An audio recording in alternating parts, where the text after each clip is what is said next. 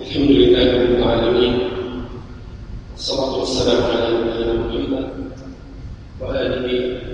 وصحبه أجمعين أما بعد. وصلنا في هذه السورة المباركة إلى قول ربنا عز وجل يا أيها الذين آمنوا إذا تداينتم أجل من يكتبوه الآن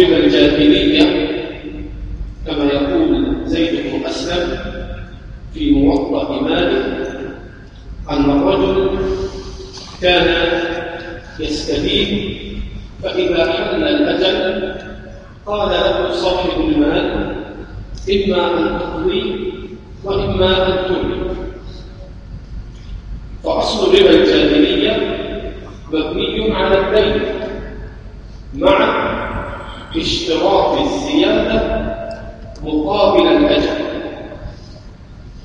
فلما بين الله عز وجل تحريما لبعض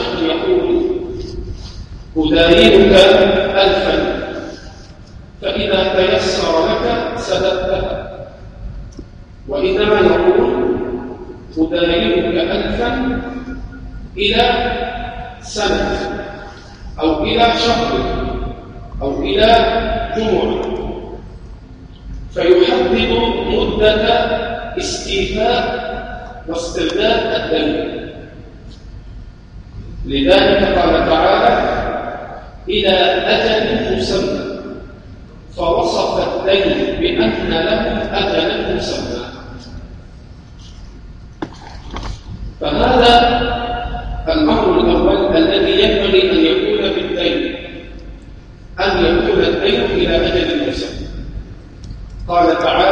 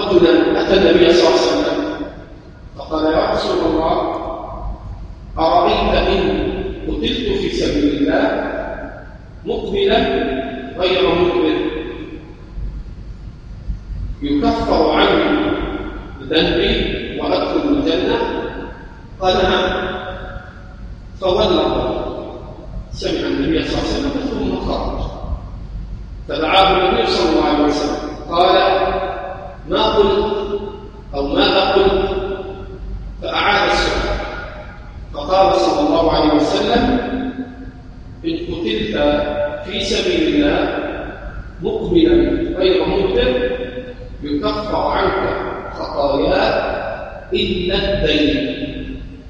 سرني به جبريل أنت. فالدين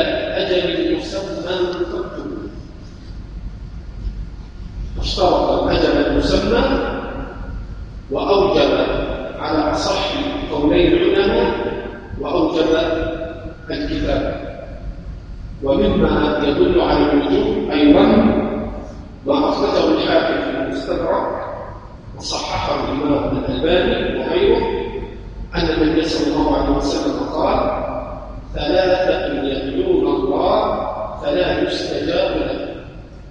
رجل كان تحته امرأة سيئة الخلق فلم يطلقها ورجل ورجل كان له مال فلم يشهد عليه. وهذا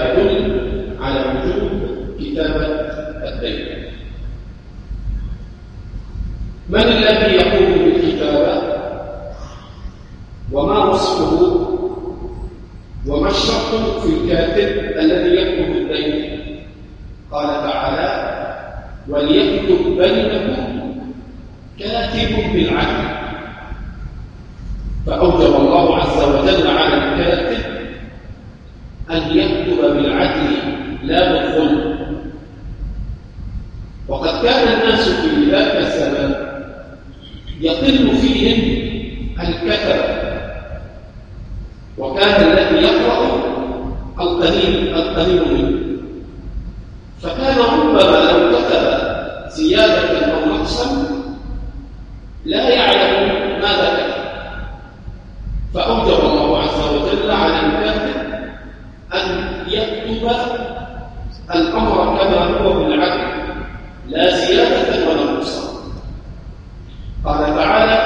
لم يخلق بينكم كاتب بالعدل. وهل الكاتب مخير إذا دعي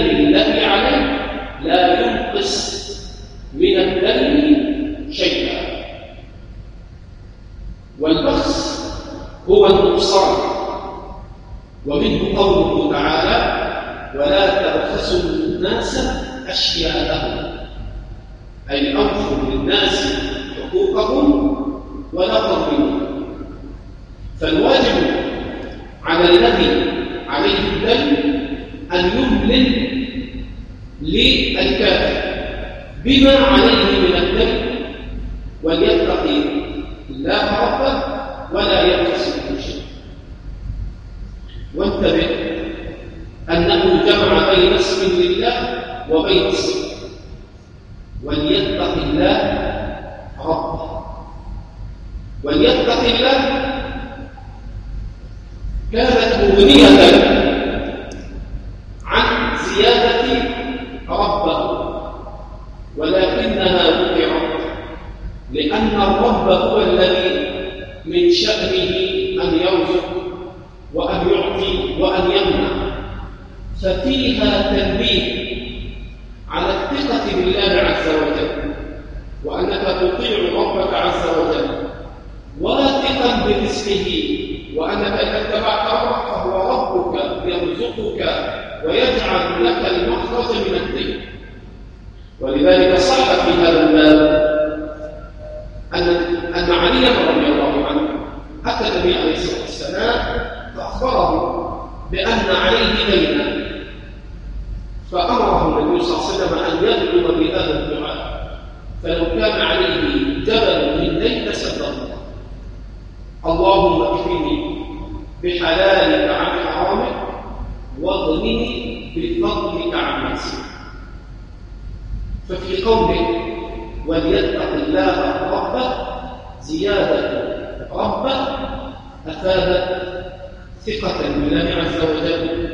وأن الله هو الرازق وأن الله هو المعطي وأن الله هو الذي يفرج القرى وكل هذا من خصائص صفة الربوبية. قال تعالى فإن كان سفيها أو ضعيفا أو لا يستطيع أن يمله الواجب على الذي عليه الحق وهو المدين الذي عليه الدين الواجب أنه هو الذي يملك لأنه أدرى بما عليه.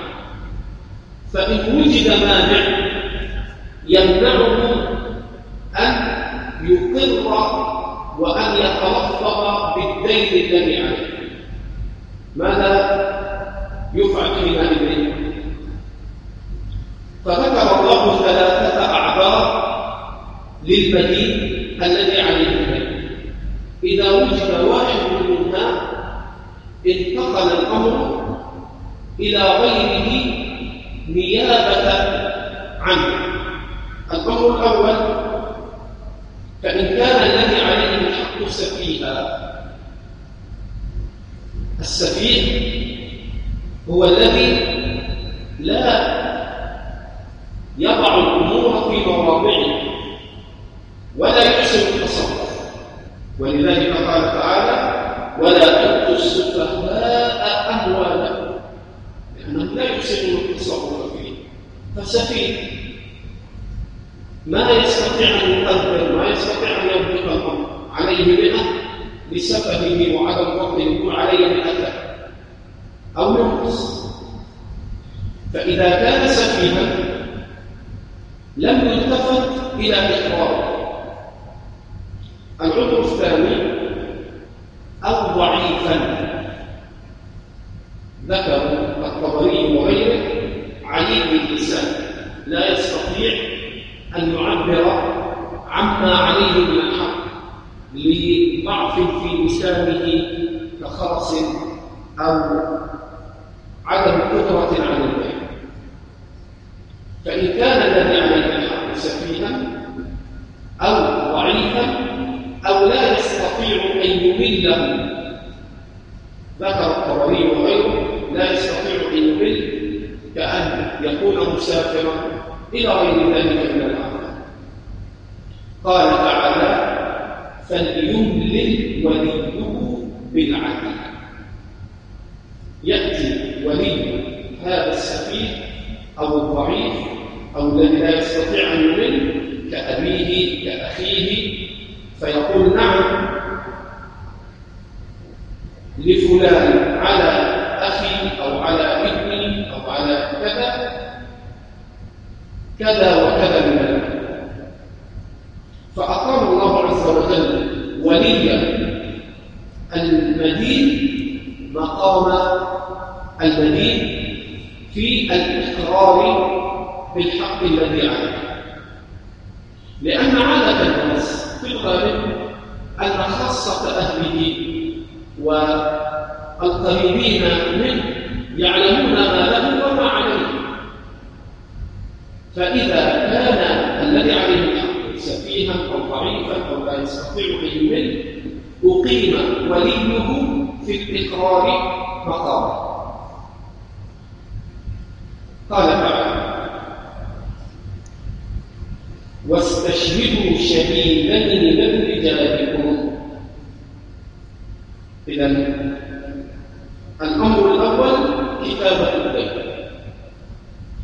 ثم كتابة الدين بدون شهود لا تكفي لأنه قد يطعن في الكتابة ويقول أنا ما كتبت ولا أمللت فحينئذ يأتي الشهود يقولون لا بل حصل أنك أمللت على الكتاب لذلك لا غنى بالكتابة عن الشهود قد يكتب ويطعن بالشهود قد يكتب وينكر الكتاب. حينئذ يأتي الشهود يقولون لا. قد أمللت ونحن نشهد بذلك. فالدين يجب فيه أمران. الأول الكتاب. والثاني استشهاد شهيدين للرجال. وقد تقدم معنا حديث الحاكم في المستدرك أن النبي صلى الله عليه وسلم قال ثلاثة يدعون الله فلا يستجاب لهم ورجل له مال فلم يشهد عليه مما يدل على أن الشهادة واجبة في الدين لا فرق عندنا بين الدين قل أو كثر كما قال تعالى بعد ذلك ولا تسألوا أن تكتبوه صغيرا أو كبيرا ثم أعاد واشترط الأجل قال إلى أجل فذكر الأجل مرتين في الأول إذا تدينتم بدين إلى أجل مسمى. ثم قال مؤكدا ولا تسأموا لا تمنوا ولا تمتنعوا أن تكتبوه أي الدين صغيرا أو كبيرا إلى أجل. فلا فرق بين أن تكتب وتشهد على دينار أو أن تكتب وتشهد على مئة ألف دينار. لا فرق قال تعالى واستشهدوا شهيدا من الرجال فإن لم يكونا رجلا فرجل وامرأتان وفي هذا نزع أهل العلم مع ما جاء في السنة أيضا في حديث سعيد الخدري وفي حديث ابن عمر في صحيح البخاري أن النبي صلى الله عليه وسلم قال أليس شهادة أليس شهادة المرأة مثل نصف شهادة الرجل إذا فالمرأتان تقومان مقام الشرك بالواحد فإن لم يكونا رجلين إذا لم يتيسر وجود رجلين. فرجل وامرأتان ولا يشترط أن يكون رجلا يعني إذا وجد رجلا أو وجد رجل وامرأتان فأنت بالخير إن شئت أشهدت الرجلين وإن شئت أشهدت الرجل والمرأتين فإن لم يكونا رجلين فرجل وامرأتان ممن ترضون من الشهداء وفي هذا أن الشاهد في الحقوق يجب أن يكون عدلا وأما المسطور أو المجروح فكلاهما لا يستشهد ولا تصح شهادته المجروح هو المعلوم بالفسق فلا يرضى به فتسقط شهادته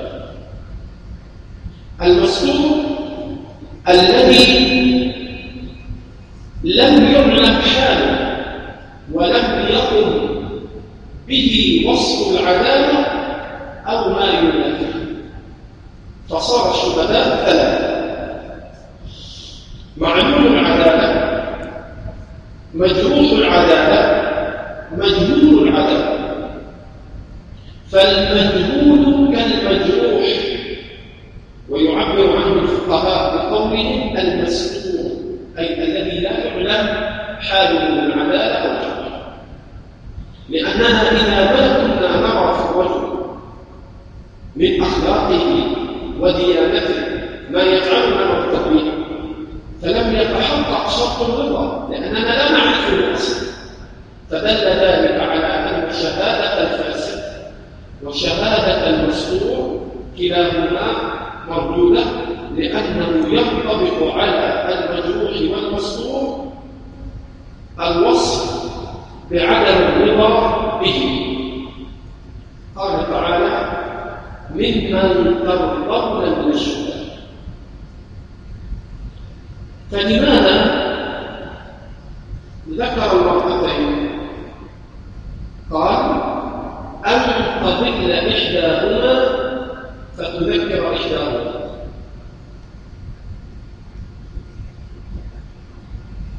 فجعل المرأتين لتذكر إحداهما وفي هذا من الدلالة أن الشاهدة إذا نسيت شهادتها جاز لأختها أن تذكره فاذكرين يوم كذا حصل كذا قلنا كذا وشهدنا بكذا.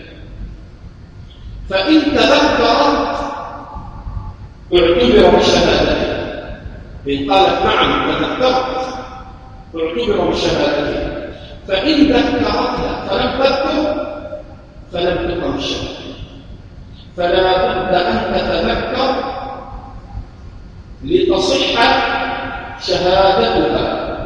فإذا ذكرتها أختها ولم تتذكر لم يكتمل نصاب الشهادة قال تعالى أن تضل إحداهما فتذكر إحداهما الأخرى. ولا يأتي الشهداء إذا ما ولا تسألوا أن صغيرا أو كبيرا إلى أجله لماذا هذا؟ لماذا هذا الأمر والتأكيد فيه من كتابة وشهود واشتراط العدالة في الشهود قال جل وعلا ذلكم أي ذلكم ما تقدم من هذه الأحكام شرعه الله لمن؟ ذلكم أقسط عند الله وأقوم للشهادة وأدنى أن لا تحتمل ذكر ثلاثة أمور بسببها ذكر ما تقدم من الأحكام أقسط عند الله أي هذا هو الشرع الذي هو العدل عند الله عز وجل في حفظ حقوق العباد حتى لا يتظالموا وأقوم للشهادة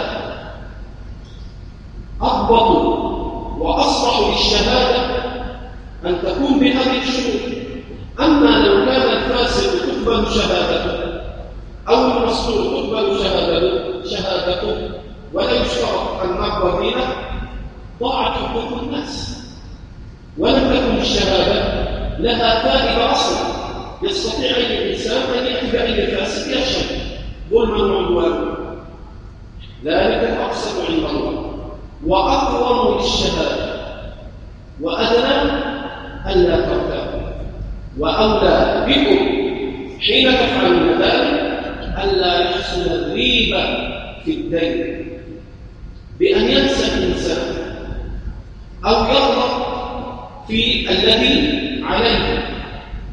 أو يموت ولم يوصي ولم يكتب ولم يشهد فتضيع فتضيع حقوق الناس. والذي جاء في هذا الباب ما رواه البخاري في الصحيح أن النبي صلى الله عليه وسلم قال ما حق امرئ مسلم له شيء يوصي فيه يبيت ثلاث ليالي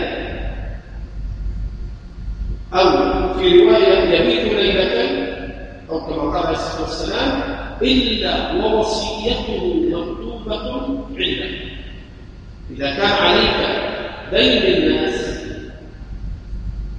وخالفت أمر الله في الكتاب والإشهاد فلا أقل من أن تكتب ذلك في وصيتك حتى لا تضيع حقوق الناس ذلك أقسط عند الله وأقوم للشهادة وأدنى أن لا إلا أن تكون تجارة حاضرة تديرونها بينكم فليس عليكم جناح ألا تكون انتقل الحديث عن الدين إلى البيع فالاستثناء هنا استثناء منقطع لأن البيع والتجارة الحاضرة أن أعطيك النقد وآخذ السلعة هذا معنى تجارة الحاضرة أي حضر نقدها وحضر سلعته. فهي حاضرة من الطرفين بأن أعطيك نقدا ثمن سلعتك وأقبض السلعة هذا ليس بدين إذا فالاستثناء إلا أن تكون تجارة حاضرة تديرونها بينكم استثناء منقطع. لأن البيع ليس بيع كما قال تعالى وإذ قلنا للملائكة اسجدوا لآدم فسجدوا إلا إبليس. هذا استثناء منقطع لأن إبليس ليس من الملائكة.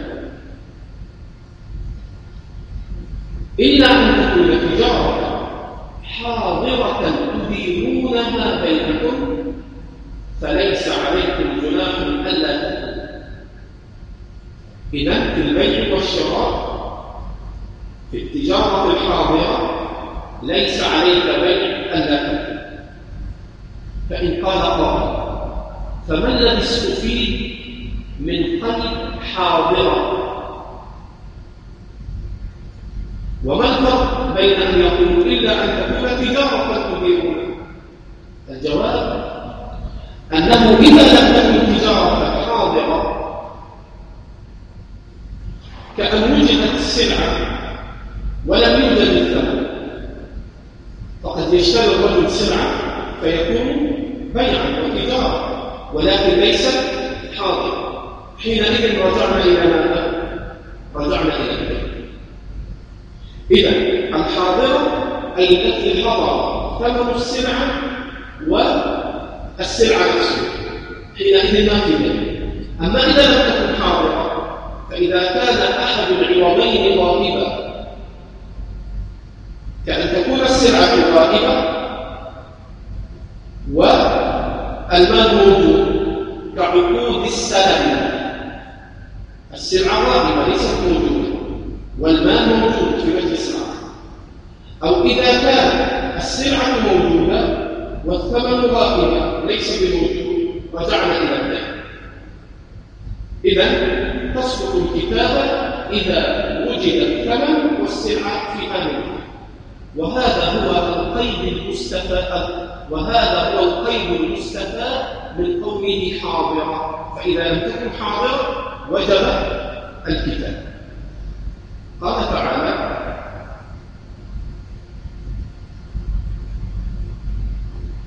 إلا أن تكون تجارة حاضرة تديرونها بها فليس عليكم جناح ألا تكتبوها. ما دام بيع وشراء كلاهما حاضر الرأس المال الثمن والصدق. ثلاثة. لكن ماذا يفعلون؟ قال وأشهدوا إذا تبايعوا فأسقط الكتابة وأمر بالشهادة. بينما في البيت أمر بالأمرين أمر بالكتابة وأمر بالشهادة. وفي التجارة الحاضرة أسقط الكتابة وأبقى الشهادة في البيت. وأشهدوا إذا تبايعتم.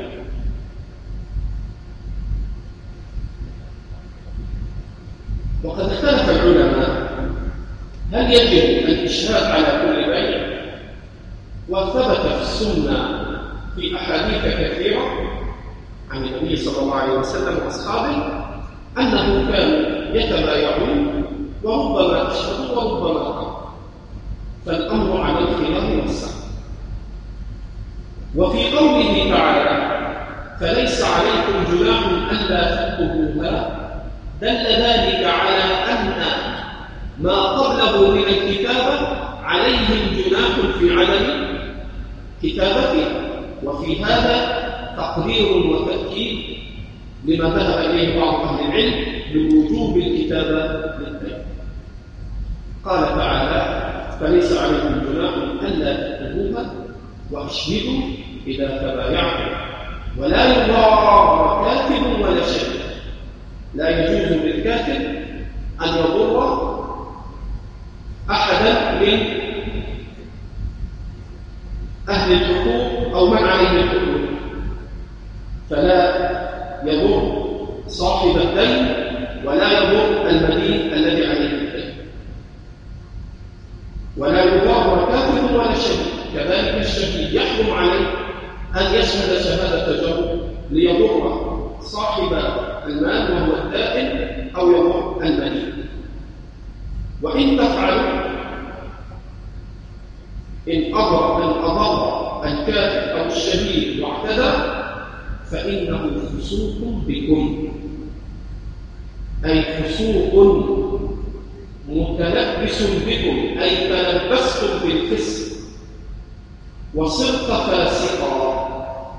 وفي هذا الحجة على أن مرتكب الكبيرة فاسق تسقط عدالته بالكبيرة فينتقل من العدالة إلى الفسق. فقد رتب الله عز وجل على مرتكب الحرام في الإضرار في الكتاب أو الشهادة رتب عليه الفسق وأسقط عدالته واتقوا الله ويعلمكم الله. والله بكل شيء وإن كنتم على سبب إذا ما تقدم هو في الحضارة. ما تقدم من الأحكام هو في الحضر لأنه عطف بعد ذلك فقال وإن كنتم على سفر فدل أن الحالة التي أن الحالة التي قبلها هي حال الحضر وما الفرق بين الحضر والسفر؟ لأن السفر مظنة الأعذار مظنة أن لا يجد كاتبا. مظنة أن لا يجد شهودا لأنهم مسافرون فجعل الله للسفر أحكاما بما يليق بمظنة الأعذار التي تحصل فيه. قال ربنا عز وجل وإن كنتم على سفر ولم تجدوا كاتبا فرهان إذا إذا وجدوا كاتبا يبقى الحكم في السفر كالحرب لأنه اشترط. قال ولم تجدوا كاتبا فرهان مقبوضة. إذا إذا لم يجدوا كاتبا انتقلوا إلى المدينة. فيعطي المدين رهنا للدائن عوضا عن الدين فإذا سد الدين أخذ وقد ثبت كما روى الإمام البخاري في صحيحه قال الإمام البخاري باب الرهن في الحرام ثم روى البخاري عن انس رضي الله عنه ان النبي صلى الله عليه وسلم رهن درعا عند يهودي بشعير لاهله اذا الرهن ليس مقتصرا على السفر بل الرهن يصح في السفر وفي الحرب وان كنتم على سفر ولم تجدوا كاتبا فمهاد مقبوضة فإن أمن بعضكم بعضا أخذ الدائم صاحب المال أخذ الرهن. فصار الرهن عنده أمانة إلى أن يوفي المدين بينه فينتزع الرهن. فصار الرهن أمانة عند الدائم. فإن أمن بعضكم بعضا فليؤدي الذي اؤتمن أمانته. فالمدين يؤدي دينه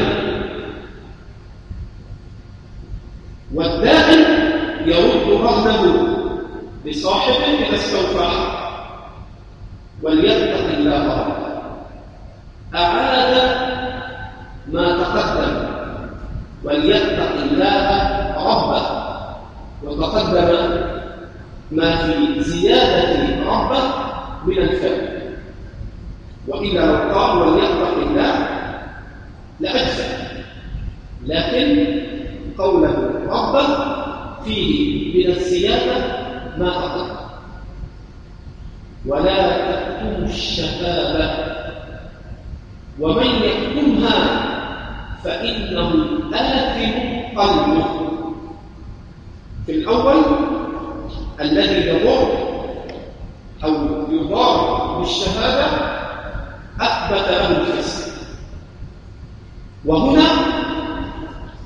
أثبت الشهادة إثم القلب.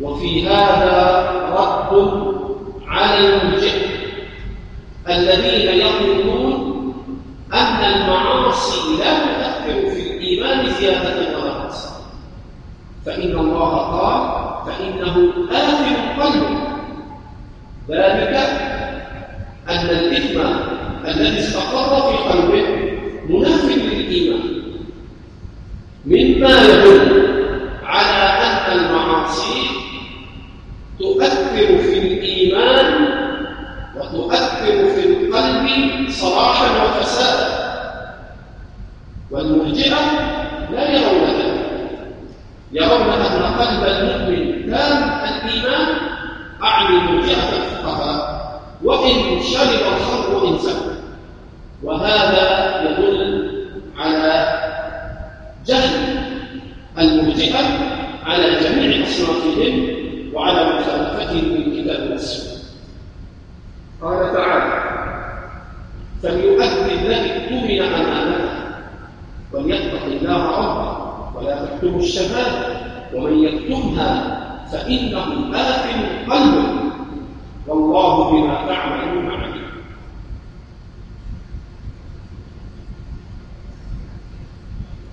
ثم ختمت هذه السورة بالثناء على الله جل وعلا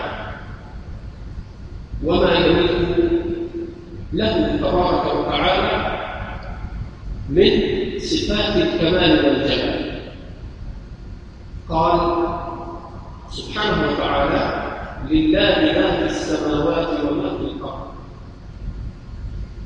وإن تبدوا ما في أنفسكم أو تخفوه يحاسبكم به الله.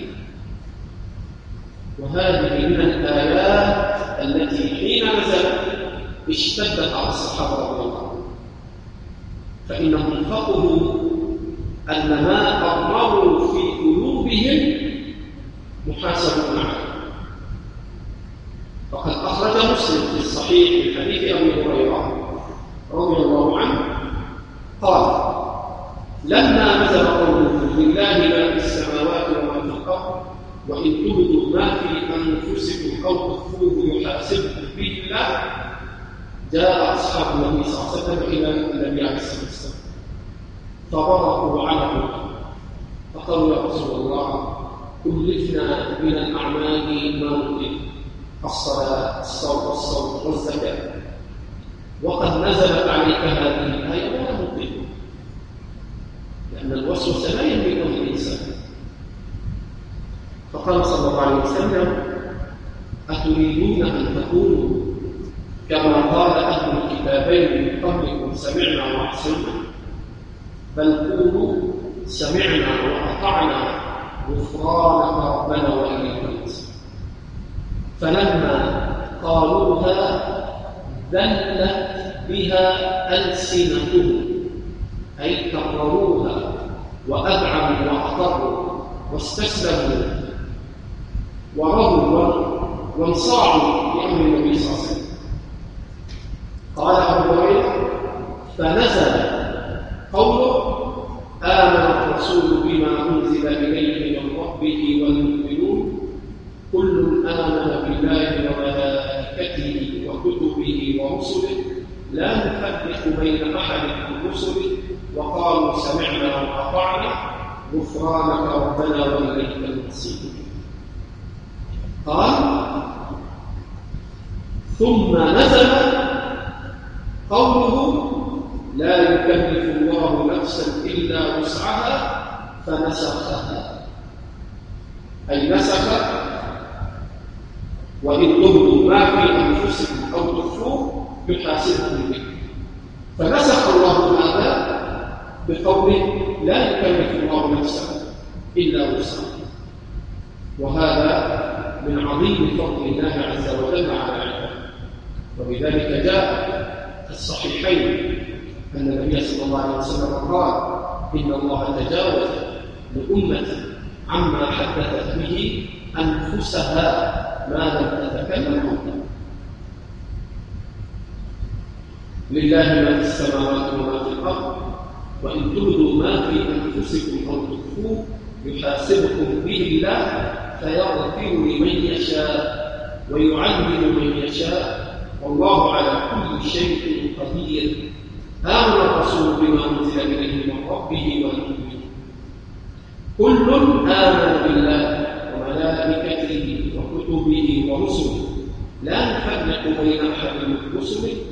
وقالوا سمعنا وأطعنا. غفرانك ربنا وإليك المصير قال في حديث أبي هريرة في صحيح مسلم غفرانك ربنا وإليك المصير. قال نعم أي قبل الله منهم هذا ربنا لا تؤاخذنا إن نسينا أو أخطأنا. قال نعم ربنا ولا تحمل علينا إصرا كما حملته على الذين من قبلنا. قال نعم ربنا ولا تحملنا ما لا طاقة لنا به. واعف عنا واغفر لنا وارحمنا. أنت مولانا فانصرنا على القوم الكافرين. قال أي قبل الله دعاءه قال تعالى لا يكلف الله نفسا إلا وسعها. هذه قاعدة التكليف. لا تكليف إلا بمقدور. وما جعل حرج ومن هنا قال أهل العلم المشقة والحرج يجلبان التيسير لا يكلف الله نفسا إلا وسعها. لها ما كسبت وعليها ما كسبت. ربنا لا تؤاخذنا إن نسينا أو أخطأ النسيان الذنوب تفعل الفعل وأنت ذاهب عنه والخطأ تقصد الفعل. ولكنك حين تقصد الفعل تقصده وتكون مخطئا. كمن يخطئ مثلا فيقتل نفسه خطأ هو يقصد الفعل حين ضربها ولكن لم يقصد القتل وأما النسيان هو أصلا ذاهب عن قصد الفعل إلى ربنا لا تؤاخذنا إن نسينا أو أخطأنا. ربنا ولا تحمل علينا إسرا كما حملته على الذين من قبلنا وإنما حمل الإسر على الذين من قبلنا حين عانوا وجحدوا قال تعالى فبظلم من الذين هادوا حرمنا عليهم طيبات أحلت لهم فالله لا يحمل العباد على الإصر ولا يحمل الإصر على العباد إلا بذنوبهم وفسقهم وفجورهم فلذا حمل الإصر على من كان قبلنا باستحقاقهم وظلمهم وكفرهم فهو ظلم من الذين هادوا حرمنا عليهم طيبات أحلت لهم قال تعالى مخبرا عن المؤمنين ربنا ولا تحمل علينا الإسر كما عملته عن الذين من قبلنا ربنا ولا تحملنا ما لا طاقة لنا به واعف عنا واغفر لنا وارحمنا هذه الثلاث تجمع للعبد التطهير مع التكفير تطهير الذنوب الذنوب مع تطهير العمل. واعف عنا أن لا يعاقبه وأن يتجاوز عن عقابك المستحق. واغفر لنا أن يغفر لك ذنبك. وارحمنا أن يمن عليك من فضله أنت مولانا فانصرنا على القوم الكافرين وإلى هذا الموضع نكون ولله الحمد.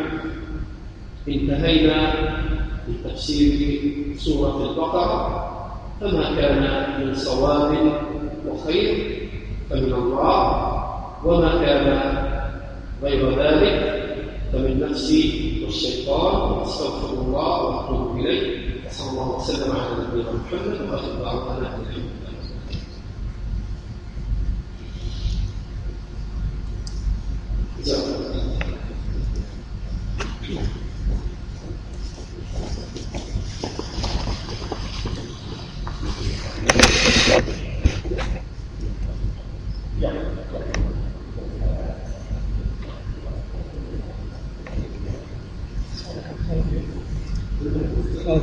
يا هلا والله مرحبا. لا جزاك الله